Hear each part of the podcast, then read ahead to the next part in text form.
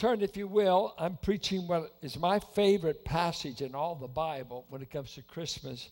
It's my, I think I've uh, run here more than any other place, but I just happened to be in the book of Hebrews. So uh, go to Hebrews with us. And, uh, Dino, I, I think I could make it. Yeah, I left my glasses, but I think I, let's see. You, see if I'm making, and, and if it doesn't sound right, it's not my translation. Well, good. I, I don't want to, the Phil Howard translation. Okay, Hebrews chapter 2, verse 5. Uh, I think what I'll do is not read the whole passage at one time, but read it as we cover uh, what I see as seven reasons why Christ came to earth. Why a pure spirit being uh, who existed from all eternity, why he would ever visit the ghetto of this universe. The earth is a ghetto when you hung out in heaven from eternity. I mean, you're coming down to uh, the wreckage of the human race, and what makes a pure spirit being. Now, let me just say a little theology. It's simple, but don't forget. Many people, the way they talk, you would think God the Son began at Bethlehem. He did not begin at Bethlehem, right? He always existed. The person of God the Son always existed. What began at Bethlehem? His humanity. He took a real humanity and he joined it to his divine person, and they'll be inseparable forever now. But he existed all eternities, a pure spirit being, and at a point in time, through a virgin named Mary, he's born in Bethlehem, so he takes a real humanity. Now, the, uh, uh, there's a uh, heresy called Arianism that said he had a beginning. He had no beginning as a person. His humanity began in Bethlehem, but he was a person before he took a human nature. Okay? John 1 1, other verses. So keep that in mind. Now, some say he wasn't really a human being. This was called the Docetic heresy. He only appeared to have a humanity, it wasn't real.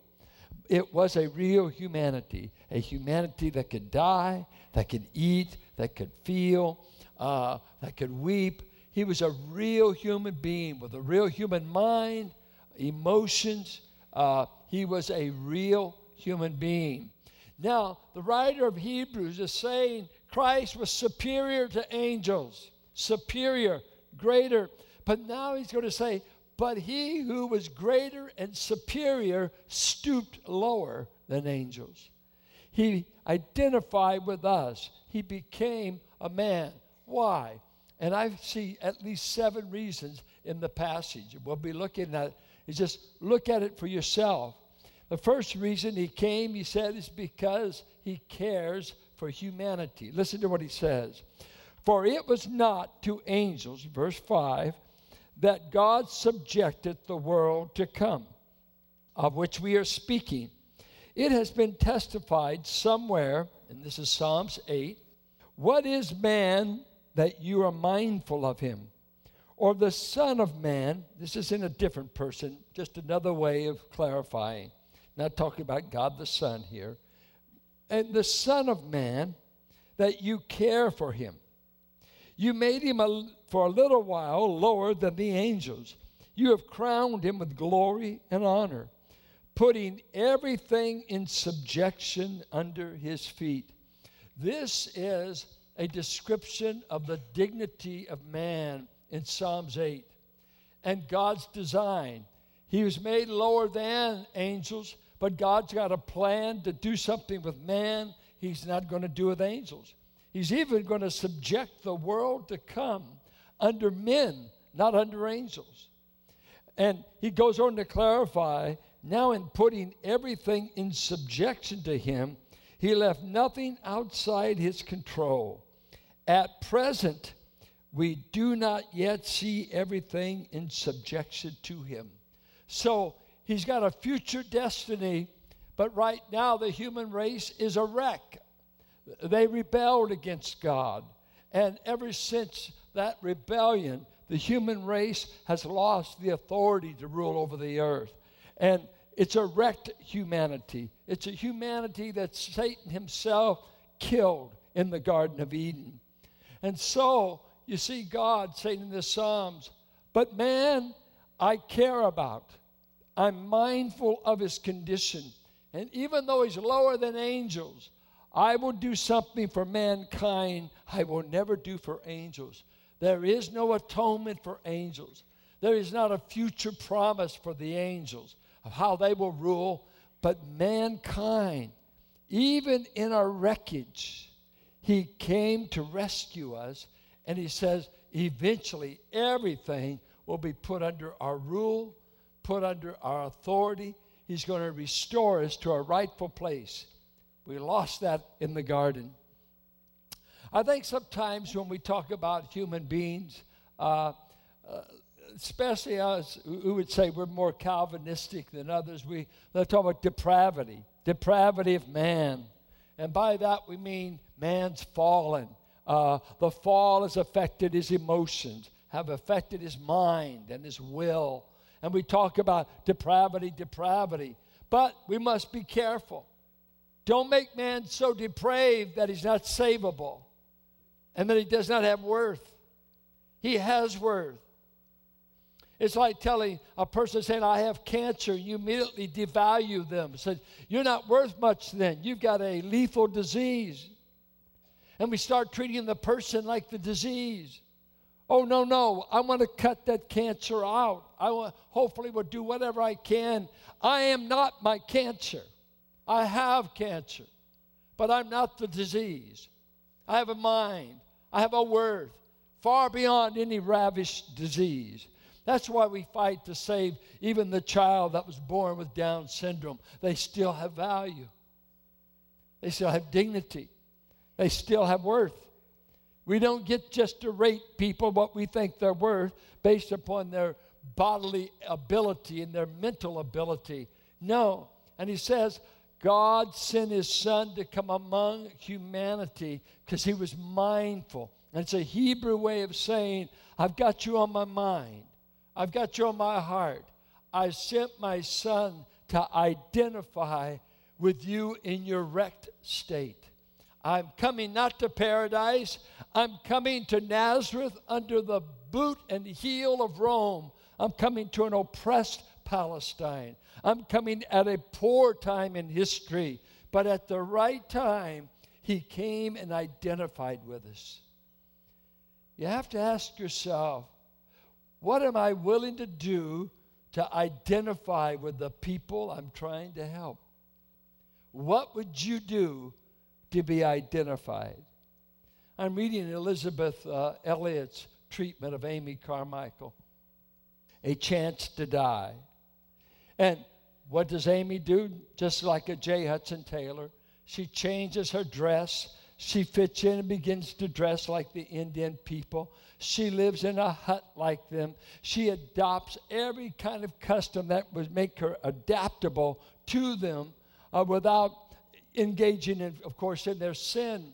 But she was disdained by other missionaries. You're dressing like them, you're looking like them, you're eating their food. J. Hudson Taylor did the same thing in China, grew his hair long began to wear Chinese dress. He began to blend in and identify. And this is exactly what God did when He sent Jesus to come among us. Identify yourself with the people you plan to rescue. And I ask myself this how much are you willing to become like the people you're trying to rescue? You don't have to become a drug addict to reach a drug addict. But I think of John Piper when he moved to Minneapolis. Instead of the suburbs, the church is downtown. He got a, town, a house downtown. He didn't move his kids to the all white neighborhood. He moved them right down where the church was, where there's a big multiracial community. He wanted to identify with the people he wanted to help. Are you willing to stoop?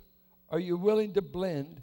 Are you willing to become like who you're trying to help? every way you can. I was telling the church that uh, I had a problem when I was young thinking of uh, rich people. I didn't because when you grow up in the projects, you're not growing up around rich people. You got that? There were no there were no 401ks down there. Hadn't even been invented. But as I went along, I had to identify and learn. The more money I got, they started looking better. Because I can't say I'm down in the projects that I'm all the, no, no, no. Compared to where we came from, I'm a rich man. So you see, you can judge people all day until you enter into their world, until you're willing to identify with where they are. And the first reason he came was to identify himself with the people he came to rescue. The second reason is verse 9 and 10 he came to suffer in order to save. Look what he did. Verse 9 it says, But we see him who for a little while was made lower than the angels namely Jesus, crowned with glory and honor, because of the suffering of death, so that by the grace of God he might taste death for everyone. That's amazing. The word t- taste there is a euphemism for experience. He experienced death for everyone. His death was experienced. What was the great consequence of our sin but death? And he says, I am going to move into their ultimate suffering. For it was fitting that he for whom and by whom all things exist, in bringing many sons to glory, should make the founder of their salvation perfect, complete through suffering. There's a mystery by, about that verse that I don't know that I can plumb. He said, I have come so that I can die. As God on the throne, I cannot die, but I have taken a form in which you can kill me. I've taken a form in which I will experience physical death, and I will enter into that realm and taste of death on behalf of every man and every woman. He entered into this world knowing he would die, and he was willing for the assignment before it ever happened. Why did he come? He came to suffer and to die.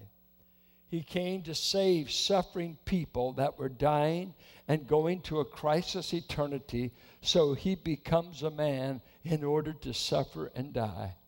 Now, isn't that what everybody's trying to escape? And he walks right into it. I think of people who are picking a life's partner. When you start out young, you're hoping there's assets.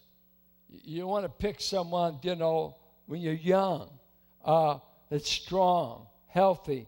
Maybe, you know, my father said always check their teeth. You know, be sure the dental bill's been taken. You know, that kind of thing. What assets can you get? You seldom join up from the beginning with something that seems to be a liability.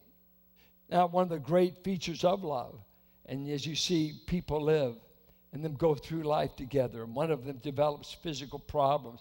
I think of our brother uh, Adrian uh, Diaz has been at the side of Doris through these last years. A lot of sicknesses. Seemed like every time she went in the hospital, she'd get a, a greater infection than what she went in with. She, she was always having compound problems. We wondered how many times would this woman be able to go in and come out. She had so many uh, sicknesses attack her. That man was faithful. That man was by her side. I never heard a complaint. I never, he was as good to her as any husband I've seen. We admire him for it. It was great character, great character in the man. Uh, noble love. Not just the love of youth, but the love of years. And my wife is sick, my wife is in need. And here we've got a Savior that says, I'm going to come knowing it will be a suffering relationship. It will be a dying relationship. It will be a cruel estate for me. I've chosen to become a man in order that I may die for men. And that's exactly what he did. He took a form so he could bleed, so he could die. He identified with us that much. He goes on to say in verses 11 through uh, 13, I think is some of the profoundest verses in Scripture. Tell me what it means. For he who sanctifies And sanctifies means sets aside, treats our word saint, sanctify, and holy all come from the same word. So, are you a saint? How many of you are? Okay. You're not an ain't, but you're a saint. Okay. Every child of God is called a saint because they've been set apart as holy by God. Now, does that mean we've all arrived at sinless perfection? Most of us haven't even begun. God's still working on us. But He set us apart, made us a part of His family. And then, now watch what He says the one who sanctifies makes men holy, and those who are made holy are sanctified, all have one source. Well, who's the source? God the Father. We, we come from God the Father. The new birth puts us in this category. But watch now. That is why he is not ashamed to call them brothers. Call who brothers? The ones he sanctifies. Okay, stay with it. Now watch. Saying, I will tell of your name to my brothers. In the midst of the congregation, we would say in the midst of the church, I will sing your praise. You know where this comes from? This comes from Psalms 22, the Psalm of the cross. My God, my God, why have you forsaken me? As you read that psalm, midway through, he starts looking at the accomplishments of the cross and he's saying, I, because of my suffering and death, I foresee the day that the people I died for, I will make them my brothers. And he said that in Isaiah 53 2. The reward of my death was God's going to give me a band of brothers that have been born of the Spirit, but they will come into a family, and I'll be the elder brother, and I'll have all these family members I can call brothers. And brothers is a nice word in the Greek. It's adelphos, and it literally meant from the same womb.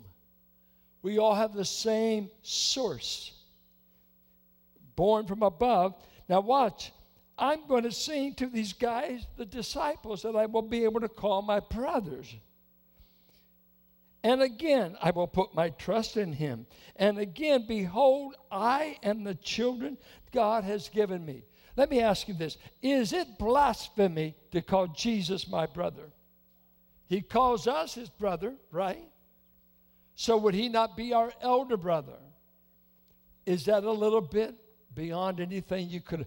It would be sacrilegious if we didn't have the Bible. For us to invent that close an intimacy with God our Savior. He said it. He has made us his brothers by coming to the earth, dying in our place, taking on our humanity, and now he's turned his enemies into his brothers because of this new family of God where we've got a father, we've got an elder brother, and we've got the divine help of the Holy Spirit. You are now in a family connection. See, Christianity isn't a giant brain, it's a huge relationship. It's a family relationship in which you are being brought into the family of God for time and eternity. And you call the Father, Father, and Jesus, you're my elder brother. I'm going to tell you, it's nice to have elder brothers when you grow up where they like to beat up on you. We had a pecking order in our house. Hazel was sent out first till she turned about 15. Then it was Paul, but Paul married too soon, got away. Then it was poor David. Because we'd have kids knock you over, steal your marbles, and left you off balance, all this stuff. And uh, it was wonderful in me, uh, me being the youngest of the family. It was good to know there were reinforcements coming because our little mother would send them out, send them out. And I would go through this or go, and one of the kids would have to go out and rescue me. Someone would have to handle the bully. But you see, when you grow up by yourself and you have no elder brother, or maybe even you're the oldest and there's no one to here it says, In Christ I have an elder brother. There is a kinship that he created by becoming a man that is unexplainable beyond the Word of God. You plumb the depths. What does that mean? I am considered a brother of the Lord Jesus. See, in his earthly life, he had half brothers. Jude was a half brother, James was a half brother. He had real brothers in this world, but this is a spiritual family that he created. Now, the fourth reason he came is to forever change death for his family. Since therefore the children share in flesh and blood, he himself likewise partook of the same things that through death he might destroy, and the translation, take the word destroy, he might render inoperative. He did not annihilate the devil, but he rendered him inoperative in the realm of death so that he could destroy the one who has the power of death, that is the devil. He came and he personally wanted to strip Satan of power in the realm of death. And look at what he says and deliver all those who, through fear of death, were subject to lifelong slavery. Now, can the devil kill you? Let's, let's check this out. How did the human race start dying? Huh? Satan. He told a lie and we bought it. And when we ate of the fruit, the race died in a day. Romans 5:12. We died in Adam. What got Adam to sin? Satan. What was his tactic? To kill him. Destroy them. Who killed Job's 10 children? Yeah. Had to get divine permission, but he carried it out. So he exercised. And then, what is one of his greatest tactics in the realm of death is fear. The paralyzing power of fear. Uh, who's going to take my life? Threaten a man's life, and you can, you, he'll do anything. But after Jesus came, they killed thousands of us at stakes to lions.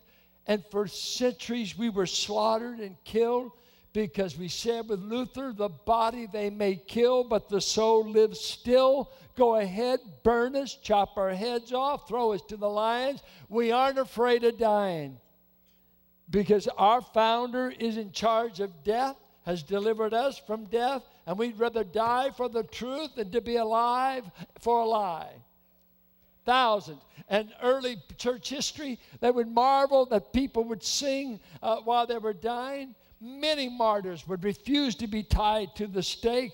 Lights or flames, I'm not going anywhere. And they would start singing hymns. And if you would go and visit the catacombs in Rome, when you go down there, this was subterranean. It's where the slaves and where the Christians were buried. Above ground, you have these uh, epitaphs of all the philosophers. Despair, I plunge into an endless night where there is no existence because the Greek mind says you're annihilated at death. You cease to exist. You go in the tombs and you would see a very common inscription forever alive in Jesus. Uh, one of the most common was a, uh, a lamb in the arm of a shepherd, or they would have a sail sailing off to heaven it was defiant of everything above ground. I'm alive forevermore. Jesus Christ, the resurrection and the life. Oh, let me tell you, believer, you just cannot realize the fear that's been removed for us. We say, if I got to die, I'm going to just change addresses. I'm moving from here to there, but I won't cease to exist. I will continue to exist. I will continue to praise the Lamb. Man can only do so much because so what? Burn me? Chew it up by lions?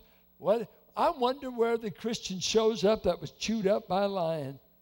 How do you get a resurrection? Don't worry, God can put it all back together. Like if you're buried at sea, He can put you back together.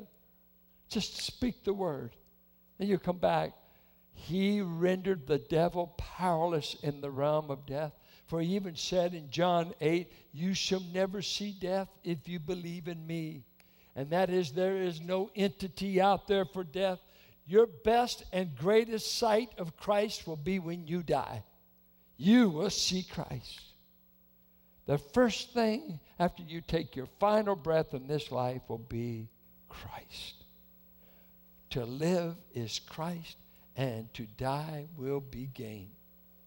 All because he came, all because he changed the cemetery forever. Well, let's keep going. This is too uh, good just to meditate on it, you know. For surely it is not angels that he helps, but he helps the offspring of Abraham. Isn't that interesting? He did not come to help angels.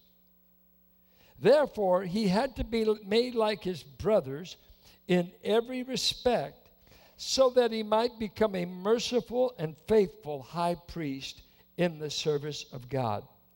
I just uh, been reading articles in West County Times where George Miller's just hanging it up after 40 years. I think served 20 terms, trying to get him to do a 21st term. He said no. So he served for 40 years. Very personable person and uh, uh, very interesting. Had quite a career. Uh, I want to ask you Did George Miller represent you in Congress? I saw just this morning that California is enacting in 2015, they will enact 900 new laws. So, in about 30 days, you will all be lawless of something. Plastic uh, bags are going to be outlawed. Uh, th- this is going to be. They didn't say anything about frogs on this one. Uh, water, the depth that you can uh, try to put a well because of our water table dropping so much. They're setting limits on that. I mean, 900 new laws are coming out. Uh, I don't know how many voted in, back in November. When's the last time your vote made a difference? I don't hear a whole lot of uh, enthusiasm. Do you ever feel like anybody in D.C. represents your point of view? I honestly, I don't know. I don't know who it is. I hope there's somebody there that who represents you. Uh, you know, I have to even watch mailing sometimes. They'll get busy here. We got to get a mailing out. If I hadn't read it before, it's my name's on it. And You come to me and say, That's a lousy piece. I said, Oh, I didn't even see it. Said, Too late. You should have. Why didn't you? You represent that piece. Very seldom will you ever be represented in life by someone who's fair and kind to you. And Christ says, I came in order that, and he's going to develop this theme in the book, we just touch on it. I'm going back uh, and represent you to the Father as a high priest. Let me show you something about the high priest. He had 12 stones he wore as a breastplate. And when the high priest, once a year on the 14th of Nisan, Yom Kippur, uh, when they would go into the Holy of Holies, symbolically, the 12 tribes were represented by this breastplate. And he sprinkles this blood on the mercy seat. And if that is accepted and he's not killed, it's in essence God is saying the 12 tribes have been atoned for. And so the high priest has represented the nation and its sin, but with this atoning lamb. When he turns around and he walks back through the inner court, goes to the outer court, and by the time he gets outside to the people, he now represents God to the people. This is God's answer. Your sins have been atoned for another year. Now, Jesus Christ is saying, I came to earth, I suffered, I've died, I've dealt with Satan, and I've gone back to heaven, which is a part of my exaltation. And you can count on this I will represent you before the Father. And I will represent you on the basis of what I did at the cross. I will take the cross work and say, I died in their place and you accepted me. So now I represent them before you. You must, rep- you must accept them because I'm their representative, I'm their intercessor. So I have a representative right now in the third heaven that I never had ever. None of us. We have not a Levitical priest. We don't have that, a fallen sinner with weaknesses that could be bribed, that could be corrupted. I have the perfect God man who stands as my representative between God and I. Christ represents you and I. He's your representative. Sixth thing he does for us he uh, bears all of God's wrath against us in himself. And he uses a word here, uh, most folks can't even spell it, let alone say it. He's there to make propitiation for the sins of the people. Now, many will read uh, NIV has atonement. Uh, totally misses it, totally misses it, because it t- doesn't tell you what the atonement accomplished. There's two concepts with the cross, and we'll look at this on our Wednesday night study expiation, expiation, propitiation. Let me give you expiation. Uh, you did damages, uh, let's say an accident, car accident. Your insurance settled. Uh, you gave us a check for the repairs and for all the inconvenience. In essence, your offense has been expiated, it's been covered. It's taken care of. All right? The fine's been written. Law number nine was broken. This is the penalty. It's been paid, expiated. But over here, imagine you shot my son for an ounce of coke and on a drug deal that went bad and now you're asking me, what could I pay you? What could you pay me? What could you pay me? My son is worth $10 billion to me. You coming in here offering some monetary payment like it was just a car wreck? This is against me. You stripped me of my only son. I am ticked. I'm angry. I want blood revenge especially if you lived in the Middle East. Blood for blood, eye for eye.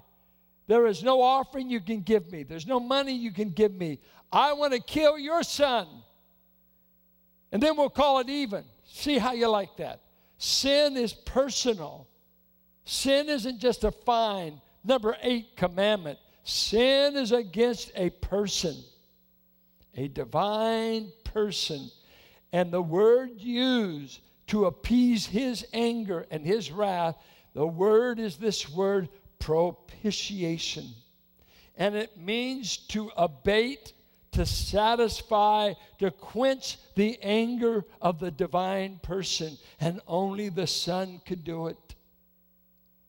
For you, it means eternity in hell in punishment for which God says you deserve it, you deserve it, you rejected everything I offered, you deserve hell. I have no apologies for hell. None. And if you are ever to escape it, you must find somebody that can quench my anger and my wrath towards your behavior. He said, Jesus came to propitiate the Father. He made the Father give up all desire to sentence you, to judge you, and he was subdued at the cross. And he said, You freed me to save sinners because you satisfied my wrath. You satisfied my wrath. I'm satisfied with the payment. I think of this story. I've told it once before, but it was my brother Paul's middle boy, Marty, was about six foot, six one by the time he's 11th grade. Bad grades. Paul would spank him as a grown boy. Take your spanking. You can't bring in F's on report cards and us just wink and look the other way. Well, he did it enough times. He got tired of it. Nothing was working. and the magnificent uh, gesture my brother made to the boy when he brought back the bad report card. He simply said to Marty, Marty, somebody must pay for these grades. And your dad is tired of spanking you. It's not working. And he hands him the belt. But somebody must pay.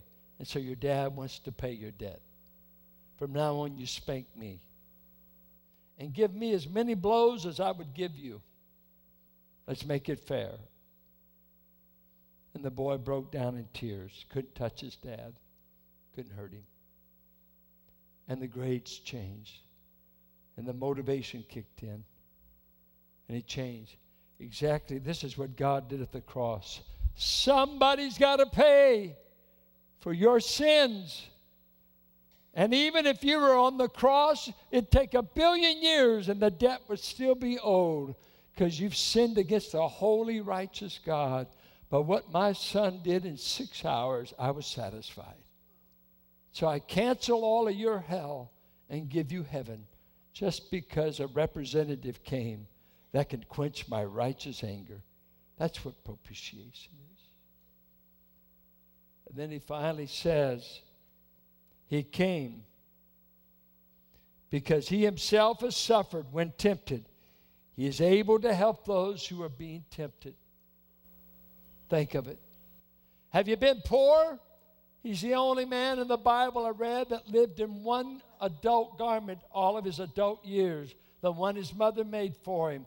He didn't have a change of clothes. He didn't have money to pay taxes. He robbed the mouth of a fish to pay his taxes. Have you been hated? He was called the child of fornication, son of fornication. His nickname in his neighborhood was Bastard. That's what son of fornication in American truism would say. You're illegitimate. Your mother was a player. You don't even know the source of your origin. To call the Son of God that? Or call him the son of a devil? You're, you're a demon possessed man. They said that, Matthew 12. The Belial fills you. Belial was the god of flies. You're inhabited by demons from the fly world. This can't be. This can't be the creator. This can't be Almighty God who can speak the universe out of existence. And then he says to you and to his people, if you ever get tempted, call on me. I've been there. I've experienced it. And this word is able to help it means able to respond to the cry for help. I can't hear you. And he said, All you got to do is say, Help. Have you ever had a prayer meeting when the only word you could say was, Help? Help. I cannot articulate what I need, but I'm in dire straits. He said, I went through all that humanity and earth and rejection has so I could become your sympathetic prayer answering God. I know when you're lonely. I know when you're falsely accused. I know when you're called names. I know when you're hated. I know when your daddy's passed away and you're living with a widowed mother. I know what it is to be poor. I know what it is to sleep out at night with no place to lay my head. Call on me. Call on me, and I will run to your aid. I've been tempted more than any human being in history has ever been tempted. Are you a woman? I've experienced every womanly temptation. How can it be? He's the God man. You're a man, you're a teenager. I understand the whole gamut of human trial, testing, seduction, Satan. I've experienced it all that I may be qualified to rescue those that simply cry. Because remember, you're his brother. There's no bully on the block that can outdo Jesus. No bully on the block, including the devil. And he says, I run to the cry of my people. I never offered help for angels, but I'll help my weakest brother, my weakest sister. This is our Savior. This is why he came. This is why he came. That's why you can make it. This is why you can make it. He is our strength. The Psalms say it, say it all the He is my strength. He is my help. He is my fortress. He is my shield. He's saying, He's my power. He's my protector. He's my prayer answerer. Oh, we give you Jesus. That's what Hebrews is saying. This is why, though He's greater than angels, He stoops lower than angels because He wanted to rescue humanity from all of all the entanglements of sin and we are the rescued. Should we rejoice? Should we not rejoice for why he came? If you don't have such help in your life, if you have no one to represent you, if you have no one to, that will run to you when you cry, it means you haven't become his brother yet. And all you have to do to become his brother is want to. And if you want to be related to Christ in a family way, the Bible uses the term believe on the Lord Jesus Christ and you will become a family member. You will be saved. You'll be saved with, from your sins, saved from the judgment of God, saved from all the wreckage that sin has brought to the human family. Jesus came to save. He's a Savior God. Santa Claus saves nobody. He just gets fat and keeps you hoping. We got a Jesus that saves, a wonderful Savior.